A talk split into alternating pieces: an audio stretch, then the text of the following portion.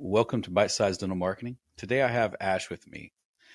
Ash works at Edwards and Associates and does amazing things. I mean, Ash, I think we share what 25, 30 offices together and everyone speaks such highly of you guys. And the one that I remember the most is uh, Robert sent us a video to edit and I was like, man, and and it was the noise was terrible. He was standing in front of a helicopter.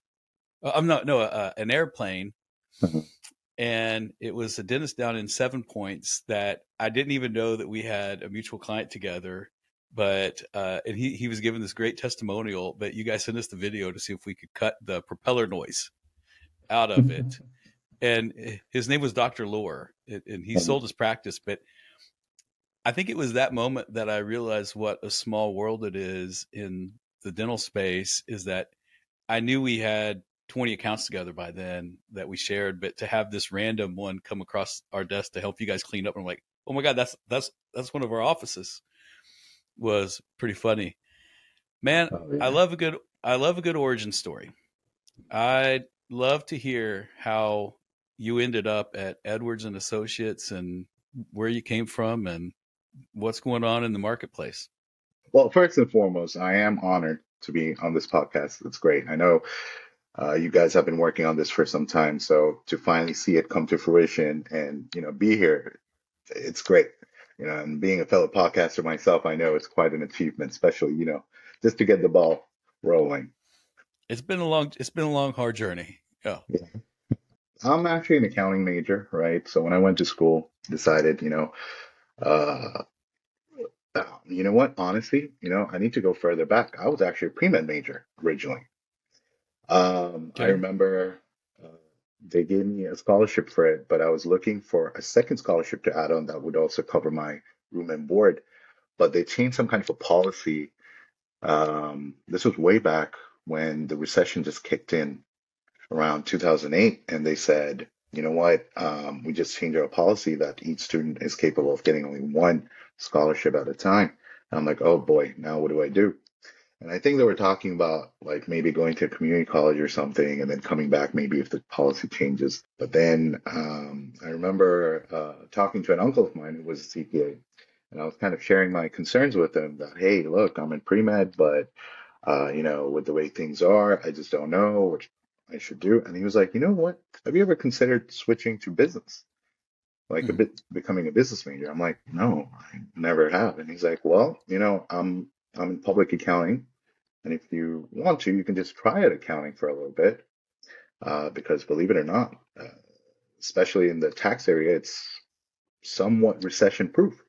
Because mm-hmm. regardless mm-hmm. of how your clients are doing, they're still obligated to, you know, file their due diligence work. Yep. So got got to follow those GAAP principles. Right, GAAP principles exactly. and I think that got me thinking. I'm like, you know what? Just for one semester, let me take a couple of accounting classes. Let's see if I like it. And I took a couple of classes, and it was nice, and I was doing well, and it was, it was pretty intriguing, and that just led me into this field.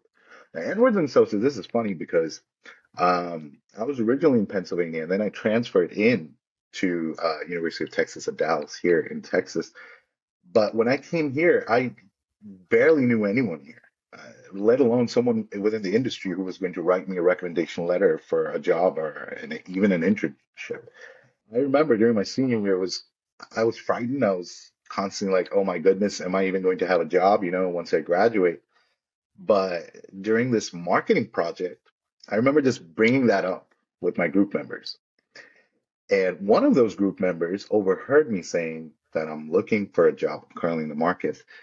And what she did was she went and told her mom that, hey, um, I have a friend who's looking for an internship. Can you help him out?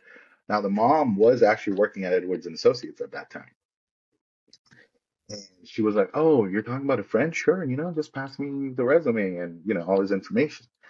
And one day this girl just calls me up and says, Hey, can I have your resume? You know, I may know someone who can help you out.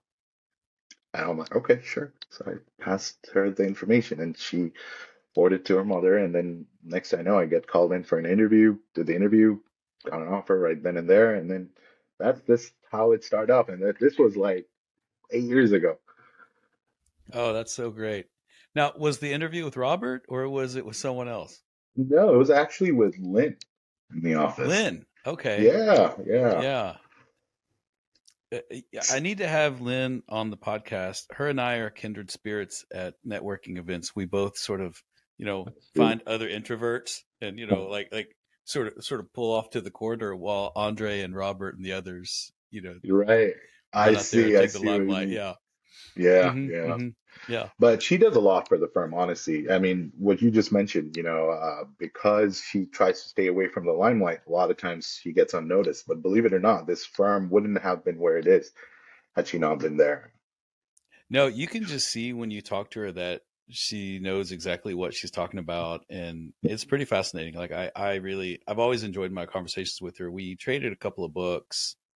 Um it doesn't have to be crazy at work by the Basecamp guys and the Netflix, you know, Mm. uh, Mhm. culture book. We've you know, we've uh we traded I need to we have a book club. I need to get her get her into. Yeah, yeah, Well, yeah, yeah. what what do you see happening in the industry Yes, as we go through this 2023 and no one's talking about COVID and everyone you know is talking about recession and Yeah. I guess I guess what as of last month we're technically not in a bull market again. I uh what's going on out there? Well, see. in the dental world, um, I feel like the one thing that we have to talk about would be uh, impact the solicitors are having on our clients. Hmm. Uh, there was a specific COVID relief option that was available, honestly, since 2021, but because solicitors have gotten more informed on it just recently, they're being more active about it. It's called the Employee Retention Credit. Uh-huh. So we've been getting a lot of uh, questions from our clients regarding that and saying, hey, how do I apply for it? Or can you get me the documents? When in reality, you know, we've already done it for them. Like two years ago when it first came out, we went ahead and filed for the credit. Um, one thing we always have taken pride in is that we try to stay informed on what's going on within the industry, not just, you know, with benchmarks, but at the same time with any kind of tax credits that are out there or other relief options that our clients can utilize and take advantage of. Um, you may already know this. We're members of the Academy of Dental CPAs, Mhm. and we have a vast network all across the country. And what we do is we work as a group to get all the information that we need so we can stay on top of things and be one of the first within the industry to be able to notify our clients. Um, so going back to your question, the ERC is one of those things that we're having to tackle right now. The other concern is what you just mentioned, you know, with COVID kind of like messing up trajectories, forecasting the plans. You can't really, you know, go off of those quarterly reports anymore. They're having to set a new platform or new starting point, so to speak, where, you know, a lot of the clients are going above and beyond, doing more during Q1. And I know, you know, right now we're in June of 2023. Uh, they're doing the same thing uh, in Q2, hoping for a better outcome by the time they start out Q3. Mhm. Um, now, some of the changes that I'm noticing, which honestly intrigues me sometimes when I'm talking to them, is uh, they're they're being really creative. Some of my clients are being Uh-huh. really really creative. Like they are doing diversified services. Uh, they're not. What I mean by that is they're not just sticking to the traditional services that they offer. Like for instance, let's say we're talking about a general dentist. And he's got a practice with five operatory rooms. Maybe he has only three equipped. The two, it's been sitting there. They're coming up with ways where they can utilize those two other operatory rooms, um, still generate revenue. Like one of them, I think, recently got into facial aesthetics. Uh-huh. Uh, yeah, bought like this huge equipment, and the company offered like CE and training and separate marketing for it. This client now offers, you know, Botox and other things uh, that he enmeshed with his current portfolio of services that he offers.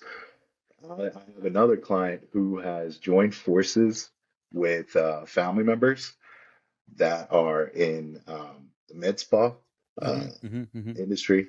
Um, trying to provide that, like uh, even on the website, they'll they'll mention that if you're interested in this, click here, and then we'll be able to help you out with this.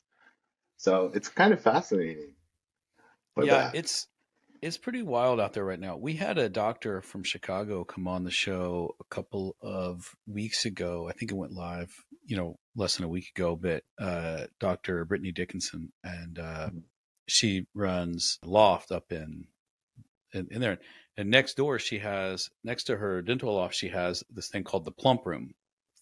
And it's an aesthetic practice that she is really passionate about. And she got into it kind of the kind of the same because obviously you know you know she wanted to to increase revenue, but she's also just passionate about about the.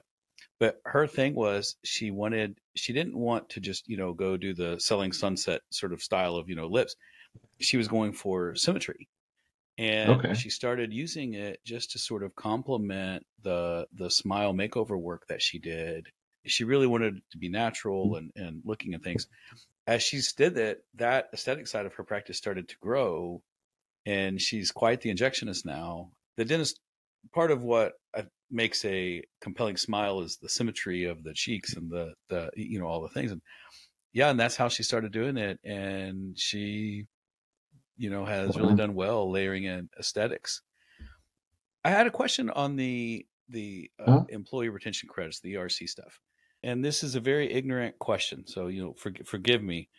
I have heard since all since everyone is now talking about it that it has now raised the awareness of the IRS that they're looking at the ERCs closer than they perhaps previously did in in in, in previous years. That's is that something you're hearing? Is that just a rumor that I'm hearing? No, that's not a rumor. That's actually true. That you know, if you do decide to, you know, um, move forward with filing for the ERC credit with um, one of these companies, just be sure that they know what they're doing. They're following all the rules before they file for the credit. Uh, because if not, you could get into trouble. Are you telling me that there are people out there that would have a company file a tax credit that was not my CPA and tax team? That, yes. That yes. You're, you're lying. No, I, I would never serious. do that in a I'm world. very serious. Exactly right. Who, See, who, that's what who, I say. that who does that? Goodness. Oh, tell me about it. It's crazy. I mean, even the word tax is in there, and you would think that's Mm-mm. something that would have a CPA do it. No, there's one. There's one person doing my taxes, and, and, and, and I'm not. I'm not putting two in that group. No. Yeah, but you know, sometimes they, they have this pitch, you know, that even the smartest of people out there sometimes um, get persuaded. I mean, and, and it's usually like this. They're like, oh, you know, you may be eligible for the ERC credit of up to $26,000 per employee. And then when you're thinking, oh, wow, I've got like 10 employees on my payroll, that's $260,000 immediately. I'm excited. Like, oh, goodness. Quarter million yeah. bucks. Yeah, right there. Yeah. How do I get this done? Let's get this rolling. You know, um, the other thing I always tell people is that, you know, have your alert antenna up kind of whenever you hear something like that. Um, because most of these companies they charge you a percentage of whatever credit you're going to get. So it is in their best interest to make sure you get the highest credit.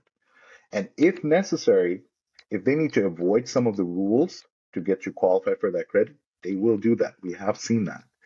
Yeah. Um, and it's yeah. a huge mess to fix it later and part part of the employee tax credit was you had to be shut down via uh, is is am I, am I remembering it right? Like like it wasn't just you you arbitrarily closed. You you you you had to be denied the ability to conduct business. That is true. If, if I remember, is that okay? Okay, yeah. That's one part of it. That's definitely one look, part look, of it. Look at, look at the marketing guy go. hey, that's good. You know, staying informed really helps. You know, and that's something I always tell people that, you know, there's a difference between being an employee versus an employer. Once you're an employer, you're you're you're the boss, you know, you need to educate yourself more, be more proactive. Uh, you can't just focus on clinical work. Right. So yeah, yeah. you telling me that tells me that you're a good entrepreneur. I feel like it some days. Hmm. Yeah. Yeah. Some days I feel like some days I feel like I'm on my game. Kind of transitioning over. How are your offices doing in 2023 so far? I, I know you mentioned the hmm. projections we used to see the same. I mean, we used to rely on June and July being great months for for a lot of our practices, assuming the doctors weren't taking uh, vacations and stuff. And um, you know, December used to be gangbusters and September used to be slow. And, and, and I think some of those trends still live there, but they're, they're definitely sort of squashing a little bit and, and being compressed. How are you, how are you guys doing in 2023 so far? I think for a lot of our clients, then at least most of the ones that I've looked at, seemed like March was their best month. And I'm still to figure out why. Um, I've had a few phone calls with them, and they just said, you know, it was just good. Um, I would ask them, like, did you do anything different? And they're like, no, it just seemed like, you know, uh, it was just a good month. And I'm like, oh, okay, that's kind of good to know. Doesn't really help me with figuring out what can be implemented, Yeah. you know, on a consistent level, so we can have that same uh, amount of collections every month. Yeah. But yeah, but 2023, honestly, um, have, personally, I feel like it's better, especially for the established clients. And I'm talking about at least uh, the ones that are doing 1.2 million a year. Uh, Mhm. 2023 has been better. Uh, some of the startups, uh, again, if they have utilized um, proper marketing, uh, it has been a game changer for them. Uh, but for the ones that haven't really changed anything, if they've stayed on that same status quo, I've actually seen them degrade, like their collections falling. Soften a little bit. Yeah, Yeah, yeah. But uh, that's really interesting. We've we've seen similar our established practices that have good brand identity that have you know consistently put forth a good product, gotten consistent reviews, things like that. I, I, they're growing. They've had great months. We have seen some weakness in the startup in the startups yeah, Mhm. as well. Yeah, the de novos specifically. Right. Yeah. And I think I'll need to mention this that I know that even when our clients are talking with us, we sometimes go over um, benchmarks with them. However, if you are a startup, of course, you know, those numbers don't mean anything, right? Because you're Mhm, barely collecting. So, you know, it's like, what are you going to spend? Um, in those instances, I always tell them that, you know, set aside a flat rate per month that you can spend on marketing, and it's okay to overspend. Just set up like a campaign period like Yeah. try it out for a few months and see uh, what you get at the end of the pipeline because it takes some time before those changes are implemented to see a result. Um, and it, it just goes back to that old saying that to make money, you have to spend money. And marketing is one of those Mhm. things that I always feel like makes a big difference. And in the right areas too, I should mention, because, you know, well, I feel like whenever I talk with people about marketing, they go, "Oh, I know what you're talking about. You're talking about like you know, SEO, website, Mhm, mhm, social mhm, media," mhm. and they just leave it there. And I'm like, okay, uh, we are in 2023, so it seems like majority of people know what those things are. But when we're talking about the industry, we have to talk about specifics, what works and what doesn't. And just because something worked for your friend who's in a different city doesn't mean it's going to work with you. So to be able to go over those specifics, I always feel like talking to someone or a professional company that specializes in this industry will definitely go a long way. Um, and Yeah. it changes, right? The market changes. You know what? It does. may have worked 10 years ago may not work anymore. I think that the investment in marketing, especially in a startup, I like it in the branding. I like it in the photography and video. I like it in narrating a story of what you represent. Um, I don't love it in pay per click ads. I don't love it in mailers. I, and I think of you know renting versus buying. I think that if you invest in your website, if you invest in the the branding around it, if you invest in those things, I, I think those are good long term investments that will last you three, four, five, six, seven years. What I don't like about PPC postcards and things like that, Mhm. especially in the early days, I, I, I think there's a Mhm. I think there's a role for everything in marketing. I, I, I don't love postcards in 2023 under any scenario, but that's a different story. But I like PPC ads when you add a doctor and you want to boost. I like PPC ads when you run technology and you want to get your word out there quickly. But like, I think that good content on your website is always worth investing in, especially if you're a startup. And I know that people will be like, well, PPC drives calls. And sure, it does. But if you don't have a good underlying site and, and, and footprint, I don't like the investment in, in there. Yeah. Yeah, that makes sense. Absolutely. Yeah. Man, Ash, this has been amazing. And thank you so much for your time. And uh, uh, Oh, thanks for being on the show. Oh, Yeah, absolutely. It Great was a pleasure. insights. Uh, Absolutely. It's it's been a pleasure. And, you know, before we sign off, just to summarize, I would like to just mention that there have been changes in 2023 uh, in comparison to those COVID years that I would like to call. Um, for some of our established clients, it's been more of an uptick. Some of the startups think of other additional services to add that can actually help get that growth that your friends may have talked to you about. You may think what you heard from other people or read on articles, but you know, talk to some professionals to get more insights that may be more specific to your uh, practice. And again, you know, this is a beautiful beginning with you guys having actually a podcast, a platform where people can listen to all this free advice. I mean, that's amazing. I, you know, I, I mm-hmm. love that about this platform. Is yeah, you know, yeah. there's a lot of good content out there, and with with our small world, you know, the dental world, uh, any information, good, solid, credible information that we get, go goes a long way. Awesome, man. Thanks for being on the show. Sure, sure. Yeah, absolutely. It was a pleasure being here.